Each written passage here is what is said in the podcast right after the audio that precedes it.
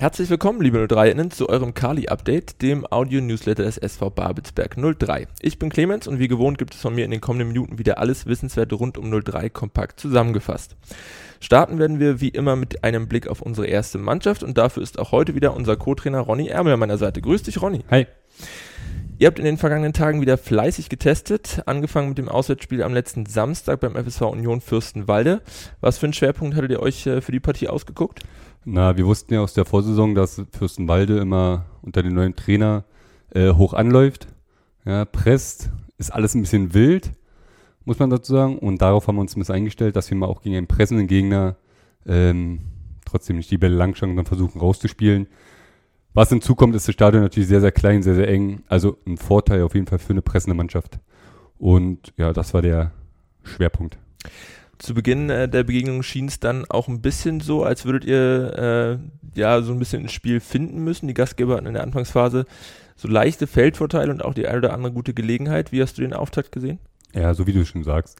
Ähm, man muss sich natürlich erstmal finden, man muss die Abläufe, die man trainiert hat. Man kann ja nicht zum Gegner sagen, bitte lauft mal so an, wie wir es trainiert haben ähm, dann ist ja jede Situation ist anders und da muss man sich anpassen. Das haben die Jungs ein bisschen gebraucht, mussten ein bisschen einen Stellschrauben drehen, aber das haben die dann schon gut gemacht. Wie du schon sagst, äh, wurde dann immer besser und in der Folge kamen wir dann auch immer besser ins Spiel. In der 33. Spielminute dann äh, in Person von Luca Dahlke auch äh, in Führung gegangen ich denke mal, die zu diesem Zeitpunkt äh, dann sicherlich auch verdient war. Genau wie der Torschütze waren auch äh, Justin Gröger und Sofian Janenne als Probespieler in der Spreestadt mit von der Partie. Wie haben die euch gefallen und wann fällt dann Entscheidung, ob und wer bei uns bleibt? Ähm, der Justin Gröger hat einen guten Eindruck hinterlassen. Äh, Jan Jenne, Sofian hat er dann nochmal gestern gespielt. Den wollten wir uns dazu nochmal angucken. Ähm, ja, durchweg war das ein, ein ordentlicher Eindruck. Ähm, und wir wollen uns dann jetzt, äh, wenn wir ins Trainingslager fahren, am Samstag bzw. Sonntag dann eben ja, komplett entscheiden, beziehungsweise den Kader dann noch voll haben. In der Halbzeit äh, habt ihr dann wieder, wie schon gewohnt in den Testspielen, jetzt kräftig durchgewechselt, was vielleicht ein bisschen für kurze Unsortiertheit in unserer Hintermannschaft gesorgt hat. Denn äh, nach einem schnell ausgeführten Eckball in der 56. Spielminute mussten wir dann zunächst mal den Ausgleich hinnehmen. Wie hast du den äh, Gegentreffer gesehen? Ja, so wie du sagst, war auf jeden Fall unsortiert, obwohl es eine klare Zuordnung gibt. Da muss man einfach generell bei Standards Gegner sich eben schnell formieren, ja, bereit sein. Ob der Ball jetzt drin war, also das äh, wage ich ein bisschen zu bezweifeln, weil, ja, keine Ahnung. Weiß nicht, ich habe es von mir aus nicht gesehen. Ich habe gedacht, dass er nicht drin war. Marco meint auch, der ist vor der Linie gewesen. Der Schiri hat anders entschieden. Kennt man ja, ist ja auch sogar in der Regionalliga in Osma passiert. ja, also, ähm, ja, ist okay erinnern wir uns letzte Saison an Daniel Frahn gegen Alk Klinike, wenn mich nicht alles täuscht.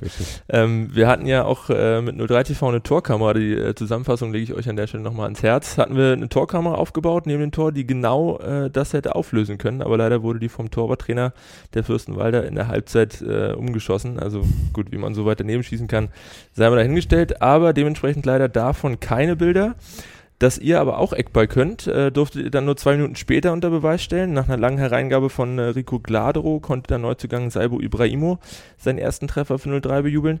Habt ihr da schon spezielle Standardvarianten ausgearbeitet? Ja, wir haben äh, Standardvarianten, also Standard-Standardvarianten.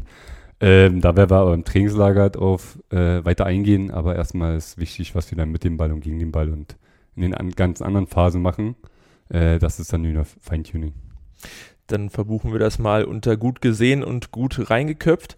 Im Anschluss dann äh, an die erneute Führung nahm der Druck unsererseits eigentlich äh, stetig immer weiter zu. Zunächst vergaben dann noch Matthias Steinborn, Rico Glado und auch Daoud Irak die ganz gute Chancen, ehe dann Daniel Frahn kurz vor Schluss mit einem Doppelpack das Ergebnis nochmal in die Höhe schrauben konnte. Wie lautet da dein Fazit zur Gesamtpartie? Ja, da, umso länger die Partie dauert, umso mehr haben sich die Jungs dann gefunden und haben das auch rausgespielt, was wir sehen wollten. Äh, wir wollen eben, dass unsere Spieler, dass wir nicht immer alles vorgeben müssen, klar vorm Spiel, aber dass sie auch im Spiel selber Lösungen finden und darauf dann den Gegner reagieren lassen. Ja, das ist eigentlich so das Ziel der ganzen Testspiele. Und das haben sie eben gut gemacht und dann natürlich kann man drei, vier Tore wahrscheinlich mehr schießen. Dann ist jeder ein bisschen glücklicher wahrscheinlich. 25 Tore in den ersten sechs äh, Testspielen. Das war schon mal eine ordentliche Hausnummer. Woran habt ihr dann äh, in den nachfolgenden zwei Tagen über äh, bis zum Test am vergangenen Dienstag dann gegen den BFC Dynamo gearbeitet und was hattet ihr euch für die Partie vorgenommen? Ja, also man darf ja eigentlich nicht vergessen, äh, Dynamo ist der Meister vom letzten Jahr gewesen. Das ist dann mal ein, also ein Härtetest, wo man ungefähr steht, auch für Spieler.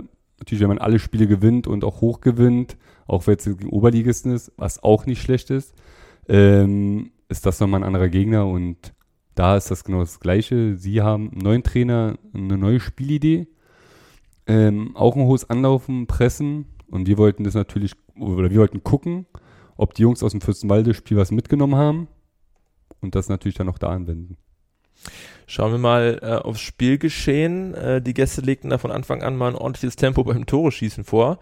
In der 8., 13. und 34. Spielminute waren äh, die Berliner dann in Person von Christian Beck, Alexander Siebeck, Ex-03er an der Stelle und Cedric Euschen mit einem Treffer zur Stelle. Und als dann erneut Christian Beck mit dem Pausenpfiff noch den vierten Treffer folgen ließ, war das Spiel dann äh, eigentlich so gefühlt schon gelaufen. Nimm uns mal äh, mit in die Fehleranalyse, Ronny. Wie sind dann äh, am Dienstag oder wieso sind wir am Dienstag dann nicht ganz um die Partie gekommen? Ja, weil ähm, wir im, Spielaufbau, was wir ihm dann noch trainiert haben, und ein bisschen der Mut gefehlt hat. Ja, wir haben uns da so ein bisschen die Bälle hergeschoben, dann haben wir das Pressing überspielt, was sie wirklich gut gemacht haben, und dann haben wir wieder zurückgespielt. Das hat man dann auch gegen Hertha schon mal gesehen gehabt. Ja, da hatten wir dann Aufbauspiel raus und wieder zurück. Das ist natürlich Kräfteraum auch für die eigenen Spieler.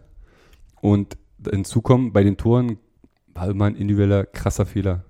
Also die Voraussetzung. Ja, das war beim 1-0, beim 2-0 Zweikampf nicht, 3-0 und, und da durchgesprungen. Ja, und eine Regionalligamannschaft äh, mit dem Format, die machen die dann schon mal rein. Und dann kann man auch mal zur Halbzeit viel hinten liegen. Das Fazit ist einfach, dass wir daraus eben lernen müssen, dass wir jetzt auch gesagt haben, okay, ist ja alles schön und gut, dass wir die Spieler vorgewonnen haben. Aber das ist dann der Regionalliga-Alltag. Und um nochmal alles ein bisschen zu beruhigen, das ist auch nur Vorbereitung. Weil wenn ich jetzt so denke, hat Lichtenberg 1 gegen Dynamo gewonnen am Wochenende. Also müsste ja Lichtenberg dann Favorit der Liga sein, wenn man es so sieht. Und wie gesagt, das ist Vorbereitung, man sieht viel, man lernt viel. Und deswegen ähm, sind wir trotzdem frohen Mutes. Schöne Grüße an der Stelle an Leo Koch, der jetzt bei Lichtenberg 47 mit unterwegs ist. Äh, nächstes Jahr dann wahrscheinlich dritte Liga, wenn wir das so anlegen. Also verbuchen wir das mal unter klassischem äh, Test mit ausprobieren und vorbereiten. 100 ähm, wie wollt ihr dann äh, bis zum Saisonstart oder woran wollt ihr dann bis zum Saisonstart gegen Chemie Leipzig noch arbeiten und äh, was stimmt dich positiv, dass ihr die Jungs bis dahin dann final eingestellt bekommt? Ja, das ist ja, wir haben jetzt noch mal einen guten Test gegen Pauli, dann haben wir noch mal vielleicht ein Spiel im Trainingslager ähm, das ist alles im Feintuning. Das sind Abläufe, das sind individuelle Hinweise, die wir die Spieler mitgeben. Wie gesagt, wir spielen ein neues Spielsystem. Ähm, wir können es uns einfach machen und sagen, ach gut, ähm, wir wollen das nicht so spielen, wir spielen hinten drinne und gucken, und vorne hilft der liebe Fran oder irgendjemand. Das ist nicht unser Ansatz vom Spiel. Und da brauchen die Jungs auch Zeit. Der ganze Verein braucht Zeit um die Entwicklung auch mitzugehen. Ja, und äh, Chemie wird dann auch ein anderes Spiel. Chemie ist dann ein Spieler, äh, ein Gegner, der sich eben wahrscheinlich hinten reinstellt, auf Umschaltspiel geht. Und deswegen ähm, bereiten wir uns da individuell sowieso in der Spielwoche vor. Aber grundsätzlich werden alle Phasen nochmal durchtrainiert, gerade im Trainingslager, dass die Abläufe dann noch stimmen. Ja, und ich glaube, dass wir dann äh, ready sind gegen Chemie. Da gehe ich fest von aus. Vorne hilft der liebe Daniel Frahn, hat mir gut gefallen. Äh, du hast schon angesprochen, der nächste Vorbereitungsstep wartet dann äh, am morgigen Freitag. Dann ist die Bundesliga-Reserve des FC St. Pauli bei uns zu Gast im Kali. Was habt ihr euch für die Partie vorgenommen? Was erwartest du da für ein Spiel? Na, NZ-Mannschaften sind ja dafür bekannt, dass sie im Fußball spielen. Da wollen wir natürlich unser, unser Pressing, was ich auch sagen muss, was auch gut war. Ja, auch gegen Dynamo. Wir haben uns das Video angeguckt, das war okay. Ähm, schwer war nicht, wenn man den Ball gewonnen hat, dass man gleich wieder verliert. Ja, und das wollen wir natürlich besser machen. Ja, sie wollen Fußball spielen, ähm, sind eine, ich sag mal, eine ekelhafte Mannschaft, ja, sind jung und da zeigt sich eben, okay, mal Regionalliga Nord, mal ein bisschen messen, wie weit die sind, wie weit dann wir sind, was wir aus dem Spiel von Dynamo gelernt haben. Und dann äh, schauen wir mal. Das klingt äh, wahnsinnig spannend und interessant. Ähm, welche Jungs werden äh, für die Partie denn nicht zur Verfügung stehen, weil sie entweder noch verletzt oder angeschlagen sind? Und wann können wir da mit Rückkehrern rechnen? Ähm, also der Reime hat ein bisschen was mit dem, mit dem Knie, ähm, eine kleine Prellung. Tino Schmidt ist äh, leider auch noch nicht an Bord. Das wird wahrscheinlich auch noch ein bisschen länger dauern. Ähm, Emo ist, ähm, hat sich, glaube ich, eine kleine Verhärtung, kleine Zerrung geholt. Daud Iraki wird wieder von der Partie sein. Ähm, Habe ich jetzt irgendjemand vergessen? Hm, ach, Matteo wird wieder da sein. Matteo spielt eine Halbzeit, 30 Minuten, das erste Mal dann. Und äh, soweit sind dann eigentlich alle an Bord. Sehr schön. Dann äh, den Rückkehrern auf alle Fälle viel Spaß, alle die noch ein bisschen ausfallen. Weiterhin gute Besserung. Wir drücken euch in jedem Fall wie immer die Daumen und freuen uns dann neben einem spannenden Leistungsvergleich auf ein buntes Fußballfest mit den Kiezkickern aus der Hansestadt. Angestoßen wird die Partie zwischen dem SV Babelsberg 03 und der zweiten Mannschaft des FC St. Pauli dann am morgigen Freitag den 22. Juli um 19 Uhr am Babelsberger Park. Tickets sind nach wie vor online sowie an allen bekannten Vorverkaufsstellen verfügbar. Zum Abschluss des heutigen sehr kurzen Nachrichtenüberblicks schauen wir noch einmal in unseren Fanshop. Dieser wird nämlich zur neuen Saison zu neuen Öffnungszeiten erreichbar sein. Ab sofort und bis auf weiteres öffnet unser Shop am Kali dienstags und donnerstags nämlich nur noch von 15 bis 19 Uhr. Dafür haben wir aber einige Neuerungen im Online-Shop für euch vorbereitet, auf die ihr euch jetzt schon mal freuen könnt. Außerdem an dieser Stelle noch der kurze Hinweis, dass der Shop am Dienstag, den 2. August, komplett geschlossen bleibt. Dafür könnt ihr aber zum morgigen Heimspiel gegen St. Pauli durch unsere Regale schmökern. Das war's mit dem Kali-Update für diese Woche. Wir hoffen, wir konnten euch wieder gut unterhalten und auf den neuesten Stand bringen. Wir bedanken uns wie immer fürs Zuhören und würden uns freuen, euch auch in der kommenden Woche wieder begrüßen zu dürfen. Bis dahin gerne auch diesen Podcast abonnieren, bewerten und weiterempfehlen. Wir wünschen euch eine angenehme Woche. Bis zum nächsten Mal.